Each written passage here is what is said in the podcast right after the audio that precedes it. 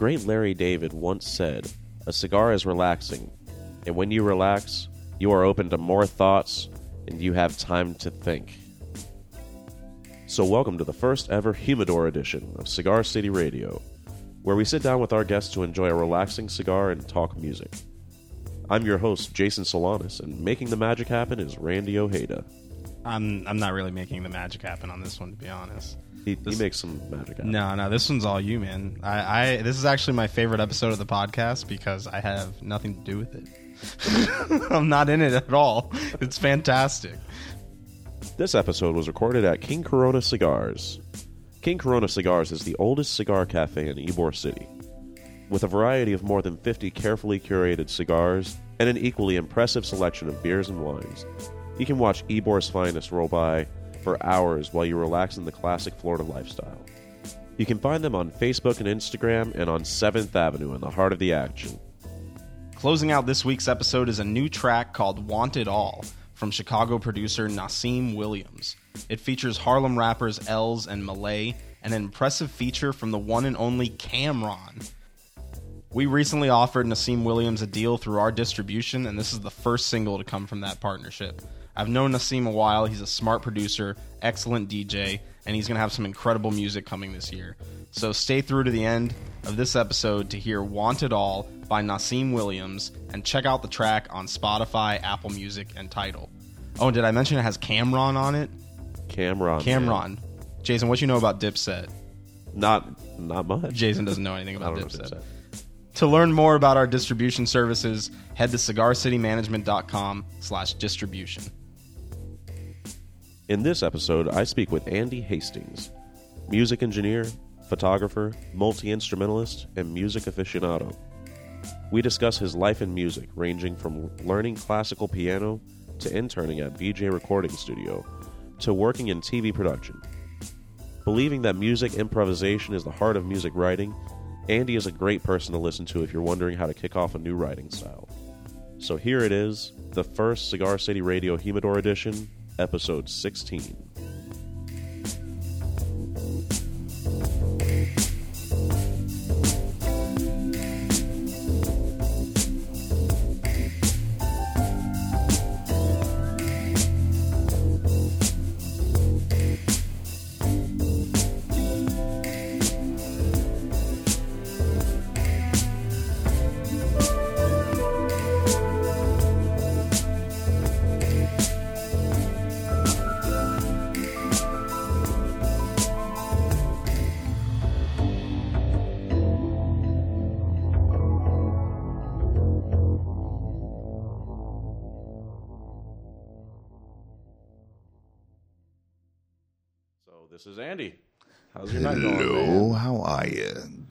Jace. Yeah, man. Thanks for coming in. Than't for inviting me in. Not I, I get to kick back, enjoy a smoke, enjoy some view. Yeah, man. It's uh for point of reference, it's about 2:45 in Ybor City and we're sitting behind a window watching all the drunk people stroll by. The street is closed off, so they're just walking everywhere and it's kind of a shit show. People don't understand how they're dressed, I think. As long as it's scanty, I really don't care. Let's start from the very beginning. Let's do a, a timeline thing. What was the mm-hmm. first time you realized that you either wanted to be a musician or you wanted to be involved with music? Was there a turning point in your childhood and your life that that pointed you to that? For the most part, it all happened at the same time. Mm. About five years old, my mother gave me my first album, uh, Tchaikovsky, and a turntable. Her twin sister gave me a little player piano, and their older sister gave me a CB radio that you had to put together in order to work. So with that, I just started experimenting on both sides. And it worked out well for everything except the CB radio, You couldn't figure out how to put it which together. never went together. yeah, well, fuck that. Thing. know, it's like, okay, yeah, this is cool. I'll stick this here. I'll stick that in there. Pretty much like my sex life. And, you know, sometimes it works, sometimes it doesn't. it'll go here. Yeah, yeah. so, so did you learn how to play any Tchaikovsky on the little piano, or Never did you hear it and know that that was like a direction that you wanted to take? That was a direction because three years later, actually, I wouldn't even say it was three years later, it was maybe two years later.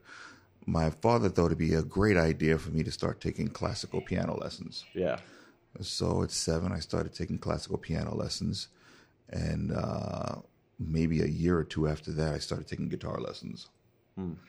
And it just kind of grew from there. And with the guitar, of course, at you know ten years old, everything has to be amplified. yeah. It doesn't Yeah, matter course. what it, it it has to be amplified until your ears bleed. exactly. Yeah. you know. So this is maybe 1973. You know, ah, the Oh, only thing we have is like television. What a good time to learn guitar. Oh though, yeah. yeah. You know, you had a lot. You had Santana, which I think was pretty much at around his peak then. Yeah. Um, Of course, you still had some some Jimi Hendrix running around. You had a Jimi Hendrix protege, um, Ernie Isley, playing with the Isley brothers. You and, don't and hear Ernie yeah. Isley ever mentioned You nowadays. really you don't hear the hear Isley him. brothers Yeah. when people talk about funk, but not Ernie. Yeah, but Ernie was he was the other kind of jazz soul R and B guitar player. Yeah. you know. Uh, so everything had to be amplified, and I just got into amplification and speakers and amplifiers, and got into recording engineering after that. Started cutting class, and instead of hanging out on the street corner, I was hanging out at RCA Records in Manhattan. Hey man, how could mom be mad? Yeah, you know, but she was. yeah, well, you know, you could have been like smoking weed or something, like a bad kid. So RCA Records in Manhattan, how'd you get into hanging out there of all places? running around Manhattan at about, you know, I think I was like 16 years old at that point. And I was hanging out at uh, Sam Ash Music. There was a neighborhood just off of uh, Times Square. Actually, it was a, a street off Times Square, 48th, which was Terminal Music, Sam Ash, Alex Music, Manny's Music. They all were on that block. So you saw guys coming and going. You know, uh, there was Electro-Harmonix as well, and they had a demo center there. Oh God, yeah. And I'd walk around that area, and I stumbled onto RCA Records and hit the button to the elevator up. Started exploring. Ended up into a room where I saw some other uh, musicians hang, hanging out, and I just started asking them questions. I was like, "Dude, I want to know how to make a record." Yeah. And uh, they're like, "All right, cool." I mean, it was a- just as simple. It was just as simple as that. Yeah, yeah. I mean, it was the '70s, Yeah. so people were much more open to it. Exactly. It wasn't like fingerprint security to get in to hang out with No. Jay Z or whatever. They were just totally fine with a kid coming in and learning. Exactly. Were you one of the- that age? Were you like the only kid that that knew about the place, or the only kid that was that interested? Probably a little of both. Yeah, Because you don't walk around Manhattan and see RCA records and go, okay, yeah, I think I'll go in there. yeah, yeah. You know. So I walked in. I uh, I, I kind of started becoming somewhat of a fixture until one engineer thought, "Shouldn't you be in school?" And I didn't come up with an answer fast enough.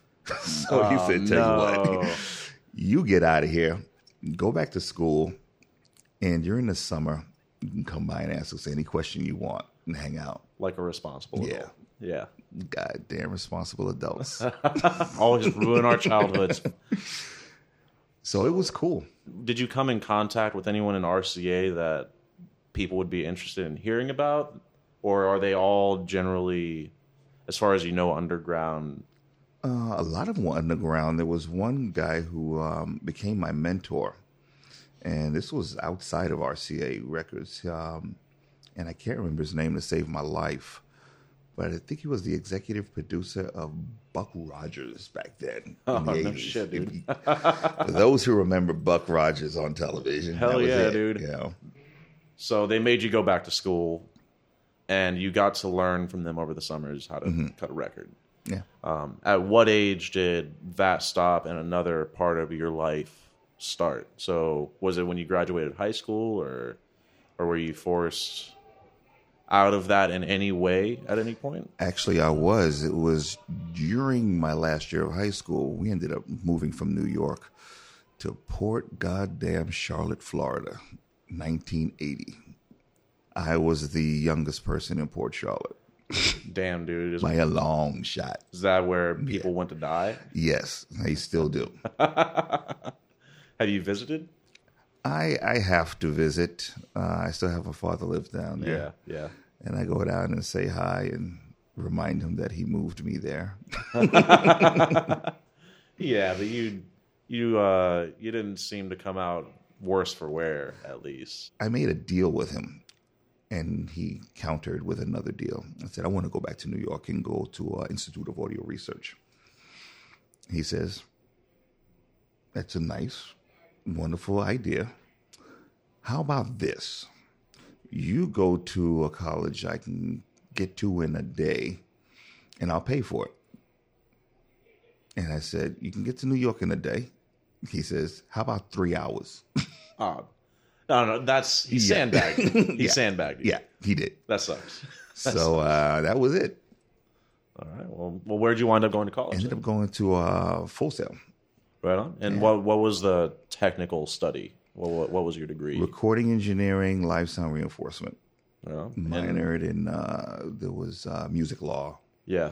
you know, little stuff like that. Oh yeah. We all wanted to be rock and roll, rock and rollers. Of course, man. Come at it from every angle of the Oh, yeah. of the industry. Yeah. So Yeah. you go to school to become a become a rock and roller. It doesn't suck. No, that doesn't suck Mm-hmm. at all. Surrounded by a bunch of like-minded people. Yeah. Did a little intern over at um, BJ Recording Studio, which was Really? around back then. Yeah, BJ. Right. BJ was nice. Yeah? Yeah. What what stuck out to you most about BJ? Uh, the Sphere generally. Super Eclipse C board they had, yeah.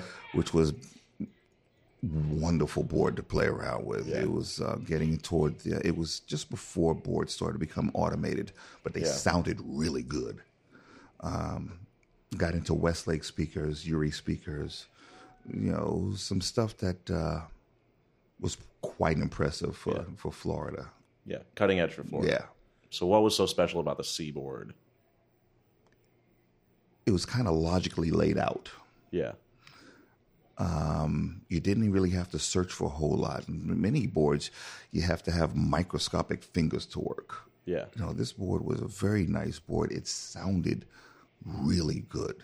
You know, Yeah. It was a nice analog board, sounded good, and it was the first board that I really got a chance to play with. Yeah. You know, and yeah, I learned some stuff hanging out at RCA Records, but I didn't really get to play with the board. Yeah. So to be able to get hands on with the board for me, this was like, you know, it was like a new pair of boobs. You know, So did you get to cut any records yourself at BJ? I did one demo. One demo? Was it for yourself It or was for someone else? Actually, it was for my final. oh, no shit. Yeah. All right. Uh, you had a couple of choices. You could cut um, another artist, mix their stuff, or record it.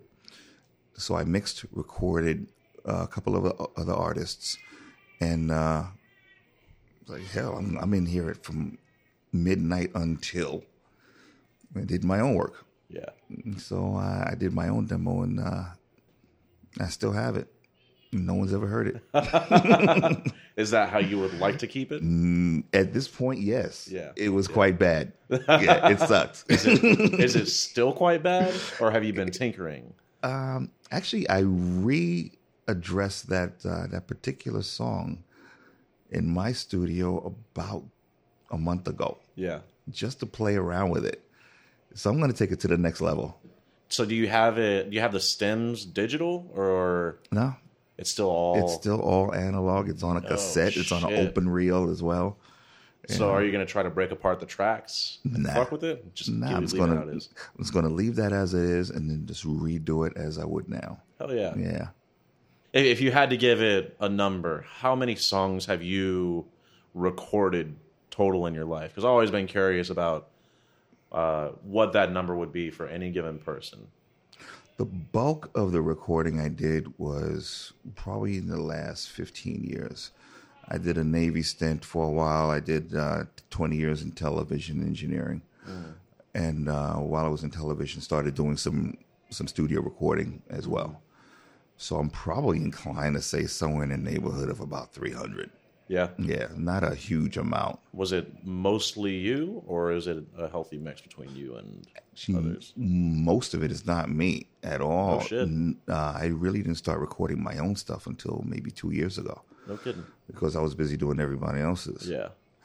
Um, in between working the studio and working with the television station, I had no time for me. Yeah. Yeah. So I always had the ideas in my head, and I always kept them in my head, but I never actually put them down until maybe early this year or late last year. Yeah. Yeah, Yeah, I think it'd be important for a lot of the young musicians uh, and generally our listeners to understand how hard people work to to make it in one way or another in this industry, whether it be TV, radio, production side. As a musician, um, people people struggle their asses off to get anything done. Uh, so, if we could, can we start at uh, at the beginning of you doing TV and the progression of that through the studios. I started in TV when I walked into Fox Network and wanted to get a job as uh, their their audio engineer.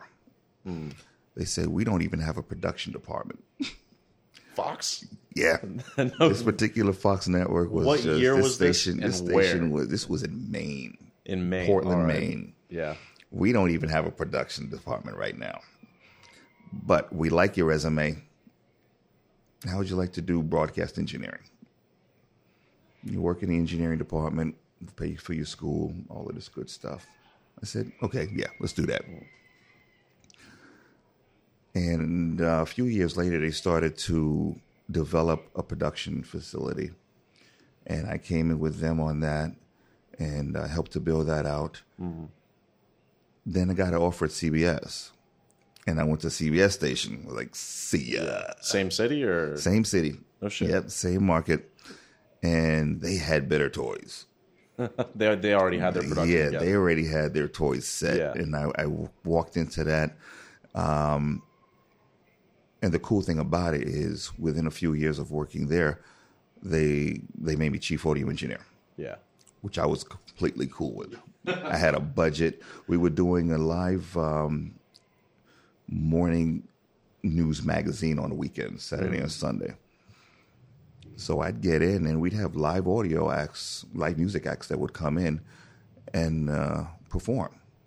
So with my background in recording engineering, I could grab a few mics. I had a budget. I could I could make it sound like it it wasn't recorded with you know with one mic in the middle of Yeah. you know 18 musicians. Yeah, yeah. So it sounded pretty good.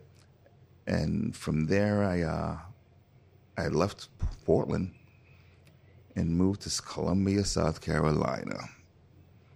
You sound a little distinct. Oh about that. Lord, So what made you do that? a divorce. Oh no shit! Yeah, I, I was like, you were ever married. Let me get the hell out of here before I kill this All right. bitch. Well, I'm glad you got the hell out Yeah. of there. Then, welcome to Tampa, where you're peaceful. yes, So you went to Columbia, South Carolina. Mm-hmm. Um, did you go down there with a job proposition already, or did Not you go down all. there and then? I went down Hunting. there and started hunting. Yeah, and worked worked here, worked there. I, I ended up getting a job at um, NBC, affiliate down there. Inside a month, I quit from bed. It sucked. I had already been in television, coming up on eight years at that point. yeah, Uh, I didn't feel that was how a television station should be operated. I didn't. The, the equipment was old. It was antiquated. It just wasn't a good fit Yeah. at all. yeah. So I left that and um, kept looking around for a little while and got a job at f- another Fox network exactly a year after I got there. To the day, it was like April Fool's Day, and uh, proved my worth. And after that, got a, an opportunity to to buy into a recording studio, and said, "Yeah," because I was already doing a lot of freelance work. Yeah. and it was difficult to do in South Carolina, in Columbia, South Carolina, because I had to search for money. Was like, okay, dude, you, you owe me for this. This is the invoice. Come on, pay up. So I was doing some work up there, and, and uh, the owner of the studio I was working made me the offer, buy in. I said, sure. Started working there during the nighttime, during the daytime rather, because I was working at Fox Network at nighttime, nine to five. Go home, catch a nap, drive up to Charlotte, North Carolina, work in the studio all day, come back, do the, the station at night. Yeah. And I did that for a number of years. Yeah. So, did you give yourself any weekends, or were you generally just fucking working? Weekends, I I got out of Fox 5 a.m. Saturday morning. Yeah. Had a nice sleep, partied Saturday night, partied Sunday, and no studio time on, on Mondays. Yeah. That was my coma time. And I went into a coma Monday, and I came out of it just in time to go to the station at 9 p.m. Shit. dude. Yeah. And start the whole train. start the thing all over Yeah. again. The the cool thing about it is that I really didn't do it for very long. I think it was maybe I was at that Fox network 11 years and I did it for maybe the pa the last 4 or 5. All right. Yeah. You know. So it didn't completely. tear It didn't you up. complete completely tear me up. Yeah, yeah. Um, so what kind of stuff did you record at this studio? I mean, it being in North Carolina, and in what year would this be now? This would probably be 2005 to 2010. 2005 to 2010. Actually 2004 2009. So, so what kind of music were you recording, and what kind of music was coming out of that specific area at the time? Surprisingly, a lot of uh, Boz Scaggs, Toto type of stuff. Oh shit! it was really cool. We had kind of like a little niche set up with with, with those musicians, and um, some guys would come in from from even out of the country and do some remixes there. Mm-hmm. So while I was there doing that, I was I was getting experience with electro electronic music as well, and a lot of the EDM guys will come in and start to do their work, yeah, and I kind of just gravitated toward that as well. yeah, and that I mean, between 2005 and 2010 would be like the genesis of what is considered modern EDM as opposed to to techno, Yeah. right? Right. So, were there any musicians that stood out to you that never quite broke through? There were a few. There was a a, a remix. Actually, it was a reimagining of uh, "Don't Fear the Reaper" within a very wonderful electronic arrangement. No that was just sophisticated, smooth, but it still had kind of that edge, Yeah. uh, a very Euro edge. And I can't remember the name of the group to save my life, but that was a very good, good yeah. uh, cover. Well, I'll I'll find it and I'll plug Mm. it at the end of this. Um, well, right on EDM out of the Carolinas. That's They Totally didn't know we were even there. yeah, that's yeah, that's something else, man. Yeah. How, uh, so was that what the studio was geared towards, or was it geared more towards recording production? it was more geared toward recording production because Yeah. we had a wonderful uh, Neve board, Flying V, that was analog. Everything else was handled digitally.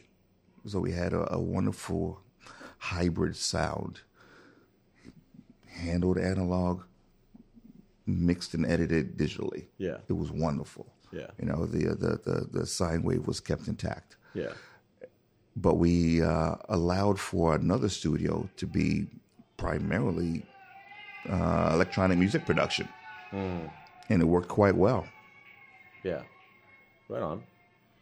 So what what software were you using at that time for like electronic music production? It was Pro Tools. Pro Tools. Yeah. No shit. I don't hear about people using Pro Tools for for EDM. We were like, screw it, man, we can make this work. Yeah. so we did. You can make anything work in Pro Yeah. Tools, absolutely, but it's not as easy as some of the other programs. You know, by the time uh, some of the other programs came around, we were being offered uh, the opportunity to sell, yeah, and we took it. yeah, and uh, I left Fox. We sold the studio, and I moved to Tampa. What year was that? That was 2010. No shit. Yeah, 2010 came down here, started looking around, and found out that I was too long in the tooth to get back in television. Because I may I would they would have one guy just flat out told me at, in an interview. This is off the record. He says, "What I'd have to pay you, I could get five full timers because you've been in ah. television twenty years. This market can't do that. Yeah, and there are a lot of 25 year olds. There are a that, lot of interns that handle the work, and part timers that handle the rest. yeah, Our full timers are lifetimers. yeah, When they die, we're not replacing them. yeah. Well, damn, man, that blows. That that blew big time. I'm sorry, dude. That sucked Yeah. big time. yeah, So uh, knocked around a little bit longer. You know, I, I didn't have to really scrounge for money, uh, and decided after a few, a couple of uh, family tragedies, that I would just start recording my stuff. You know, and work through that. Uh, my, my mother died. My mother died. Six months later, my aunt died. Her sister. So to uh, to work through all of that, I started getting my own gear and started recording my stuff. right on. So And that so that's been about two or three years, Yeah, and it sucked. it sucked because I had to get used to new new gear, new um, new acoustics because I was doing it at my home, not in Yeah. a proper studio. Uh, get used to the uh, the software. yeah, So it was it was relearning much of what I'd already learned, and I would wake up Saturday mornings and go down to um, Sam Ash and Guitar Center and, and learn digital music production from kids that were like twenty years old. no shit. You know, and they're approaching this like it's it's you know PlayStation. Yeah, exactly. Was say you a know. fucking video game. They could probably hook it up to a Nintendo Yeah. controller and do just fine. Exactly. And Yeah. I'm like old school trying to, you know, wrap my head Yeah. around what's going on now. But my sister used a word that I I I thought was perfect in her use use and it was basically remaining relevant. Simple. Mm. And a lot of, you know, a lot of people in my age group they don't remain relevant. Yeah, It's all old school or nothing. And you can't grow that way. Yeah, yeah, You know, you get locked into how it was done, and you get locked into, man, back in the day we used to do it like this. You know, That's why you said Well, used to. exactly. Yeah. You know, these aren't those days. Yeah. You know, a lot of my friends and, and family members, you know, the music they're so enamored with was over forty years ago. Yeah, Come on, yeah.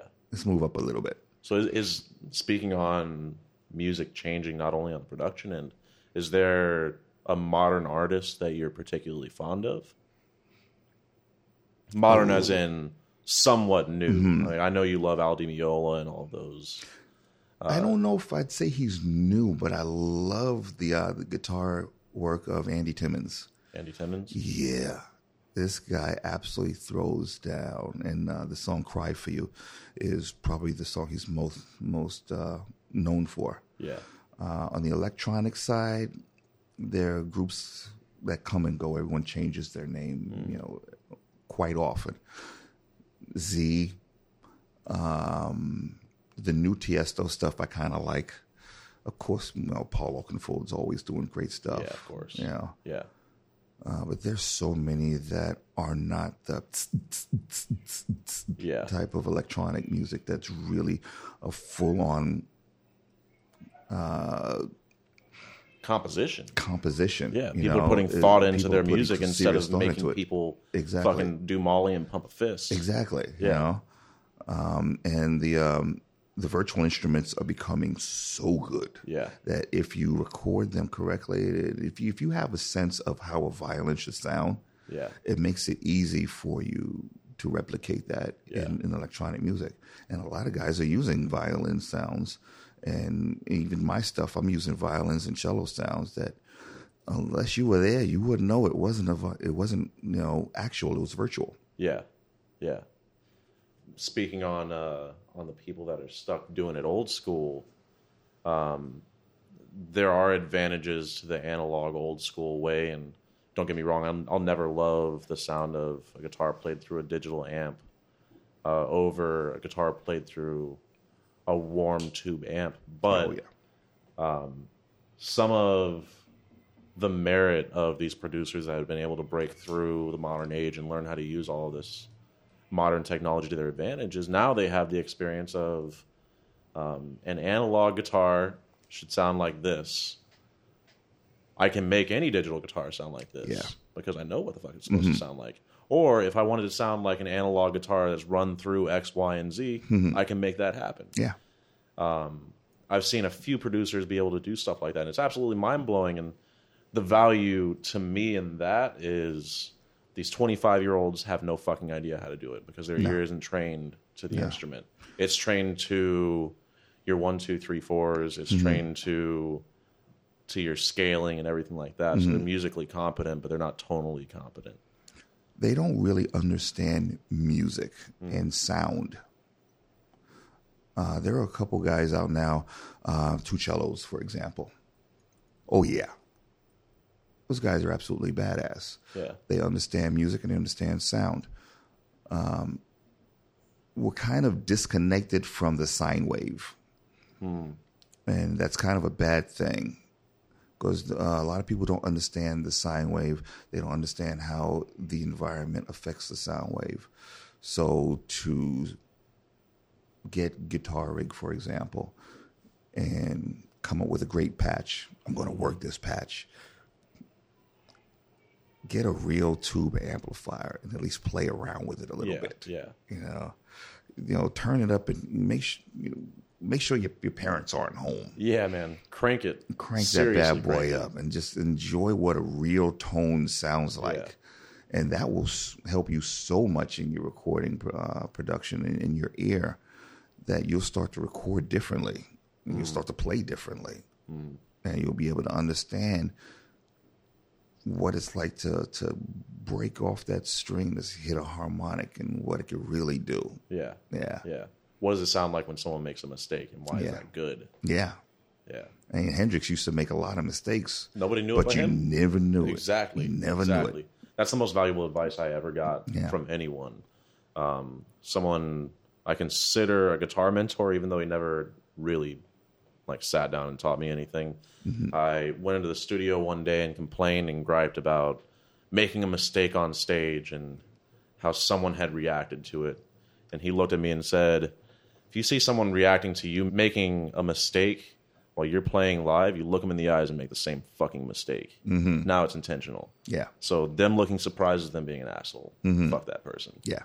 And that's damn right, dude. Nothing, nothing to me has sounded better uh, than coming of age and understanding what music should sound like, and understanding that a mistake is still improvisation. Yeah.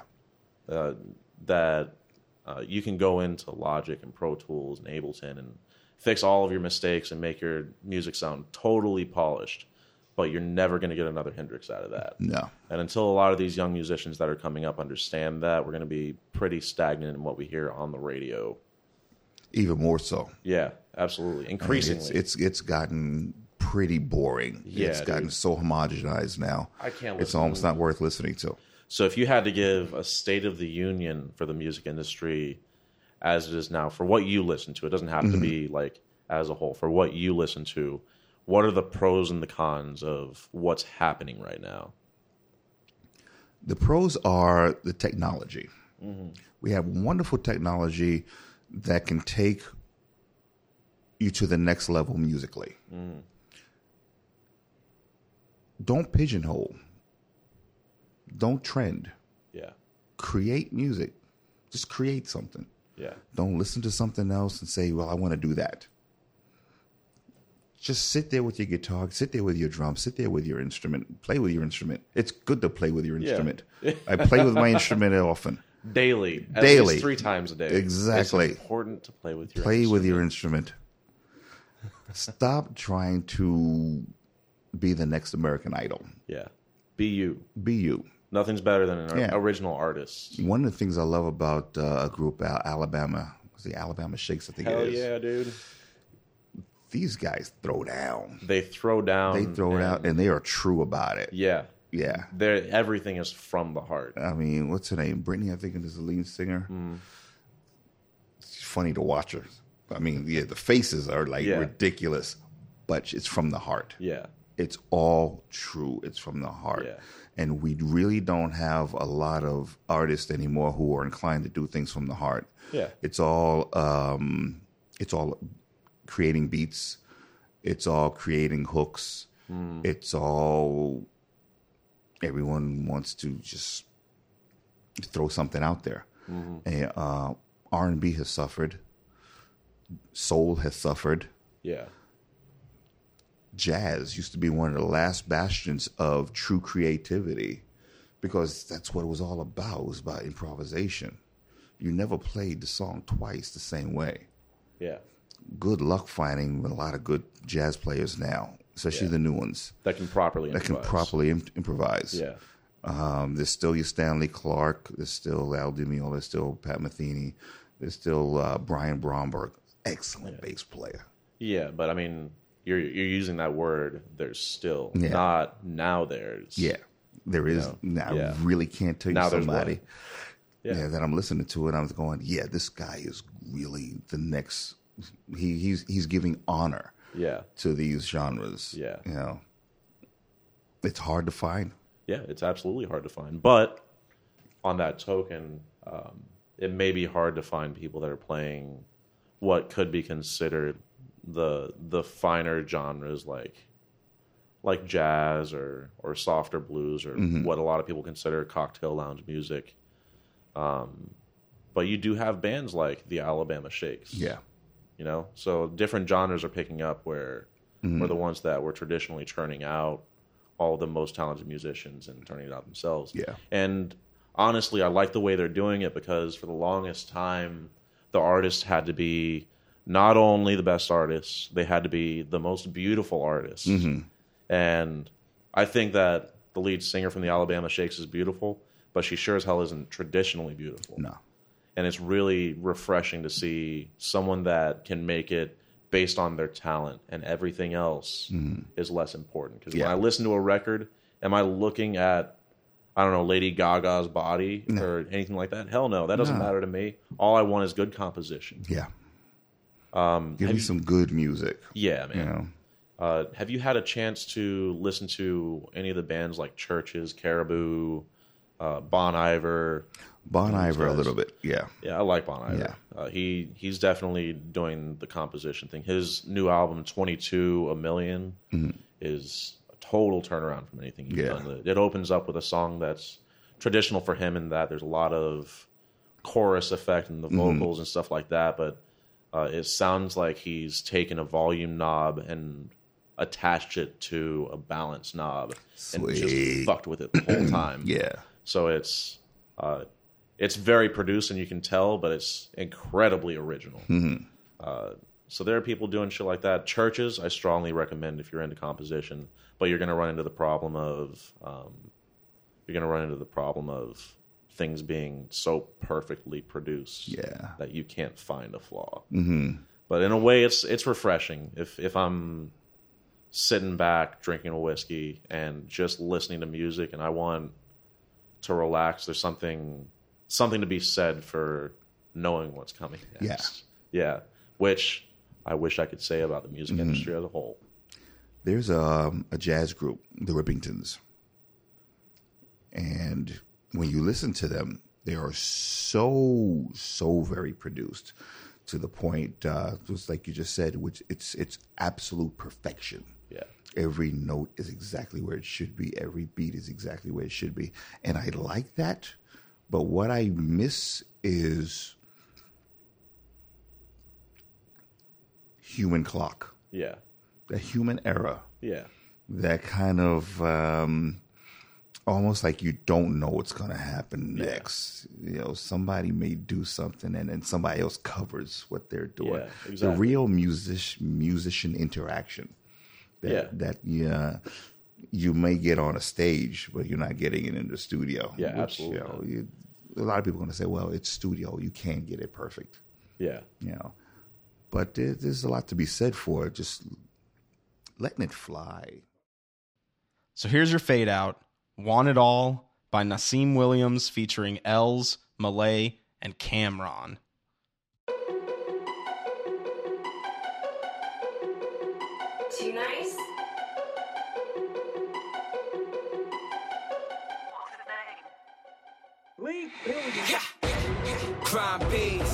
That chopper so my shirt long like Kanye's. Still a savage, keep that 40 with a long leg. Way spinning, keep my shit with a temp fade. I've been through hell and back. Type to blow some money, bring it back. All of one sack get you niggas going for a rack. Probably less than that. I'm sitting at the table full of drugs. Catch me on Lennox, politicking with some blood. I want it all. Heard y'all wanted me to fail. Wanted me stuck in them jails. Uh-huh. But I proceed to get it. Too much action, I live it. Millie making some moves. G's fucking with bitches. Uh. Kick me right out the cell. Now it's back to the kitchen. Had to start from a plan, put it into a vision. Fell in love with this money and these freak ass women. Phone whip with some speed, whole truck with a Hemi. So I roll on you niggas, swerve on you niggas. Shout out to the haters, know we hurting, know y'all niggas. Killing competition, picking hearses for y'all niggas. If I want it, I'ma get it. Your oh. success is inexpensive. Oh. I'm back, bitch. I want it all. Ain't no telling what can happen. I swear to God, I'ma get it till I can't, bitch. I want it all. Ain't no telling what can happen. Nigga, fuck the law. I'm about my money, my nigga. Don't move funny, my nigga. Young nigga, stay in your lane. 40, young humble, you nigga. From the jungle with killers, where they going gorilla. I want it all. The crown of power. Respect making money, my nigga? Huh, what money, my nigga? You smoking 20s, my nigga. Yeah, you funny, my nigga. If this was school, you'd be a fool. Yeah, you flunking, my nigga. Pop the trunk, I'm the garbage truck. Dump on you, nigga. And I ain't feeling you niggas. Me, I make millions, my nigga. Not talking music in the lobby of the building, my nigga.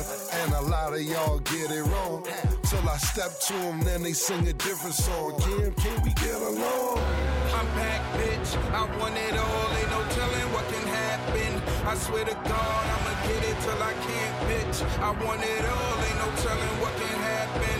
Nigga, fuck the law. I'm about my money, my nigga. Don't move funny, my nigga. Young nigga, stay in your lane. 40, young humble, you nigga. From the jungle with killers, where they going gorilla. I want it all. The crown of power. Respect all of the. We're kind of disconnected from the sine wave.